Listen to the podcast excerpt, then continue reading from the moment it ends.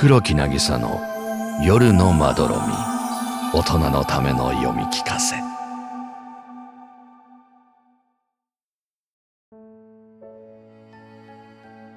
とある器。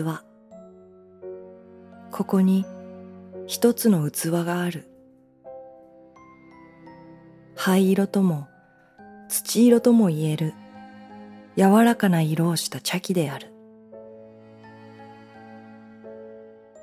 持ち手が一つついていてその湾曲は猫の尾のようにさらりとしている。縁と側面にひびが入っているが漆を使って丁寧に金継ぎが施されている。鈍く光る金色がアクセントとなってアンバランスな美しさを生んでいるのだった。器を手に取ってみると骨のように軽い。そこで私は祖父の遺骨を拾った日のことを思う。数年前84歳でこの世を去った祖父は常滑焼きの職人であった。窯元に生まれついたなり物心つくと同時に身をもって器作りを学び定めのままに後を継ぎ死ぬまで作り続けた。寡黙でよくタバコを吸う気難しい男だった。しかし初孫の私にだけは優しく休みの時に訪ねていけばそのむすりとした表情を一旦緩めてそっと小遣いをくれたりしたものだ。祖父の焼いた器はどれも素朴だった。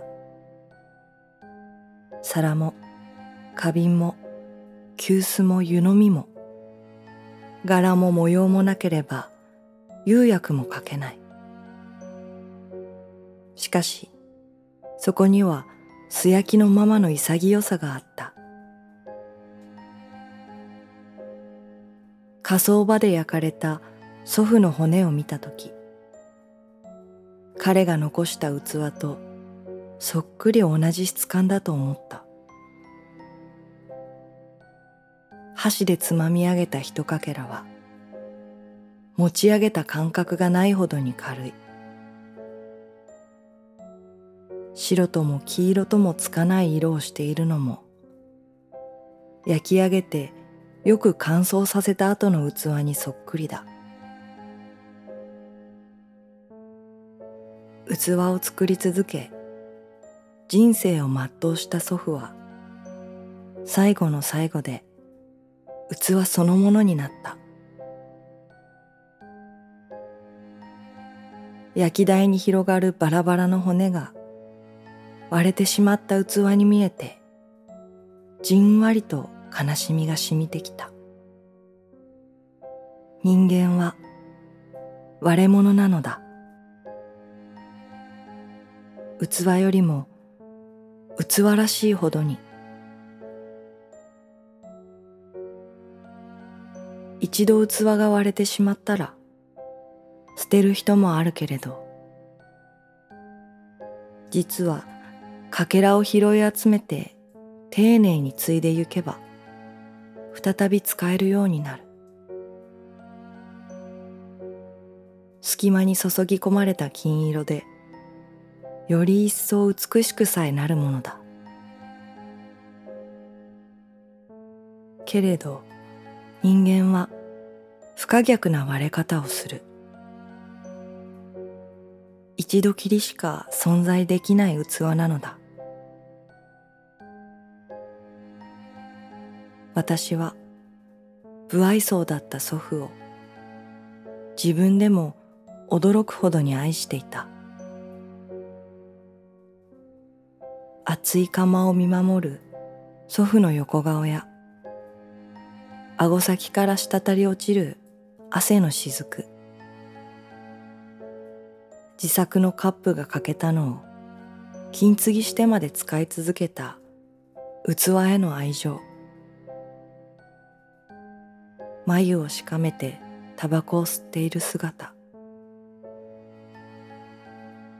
お前は好きな仕事を選べよと言ったぶっきらぼうな声。そんな祖父が最後に身をもって教えてくれたのは寂しくも温かい命の教訓だった。目の前の器をじっと眺めてみる。もう祖父がこの世にいないということがしんみりと寂しい。祖父から受け継いだこの金継ぎの器みたいにひび割れた悲しみを乗り越えて美しく生きてゆけるだろうか。きっとそうしなくてはならないのだろう。そしていつの日か私も器になるのだ。おしまい。夜のまどろみをお聞きの皆さん聞いてくださり本当にありがとうございます。黒木渚はこの秋全国ワンマンツアーを行います。ツアータイトルは危機開会器にまつわるお話のツアーです。9月14日大阪クラブクアトロ。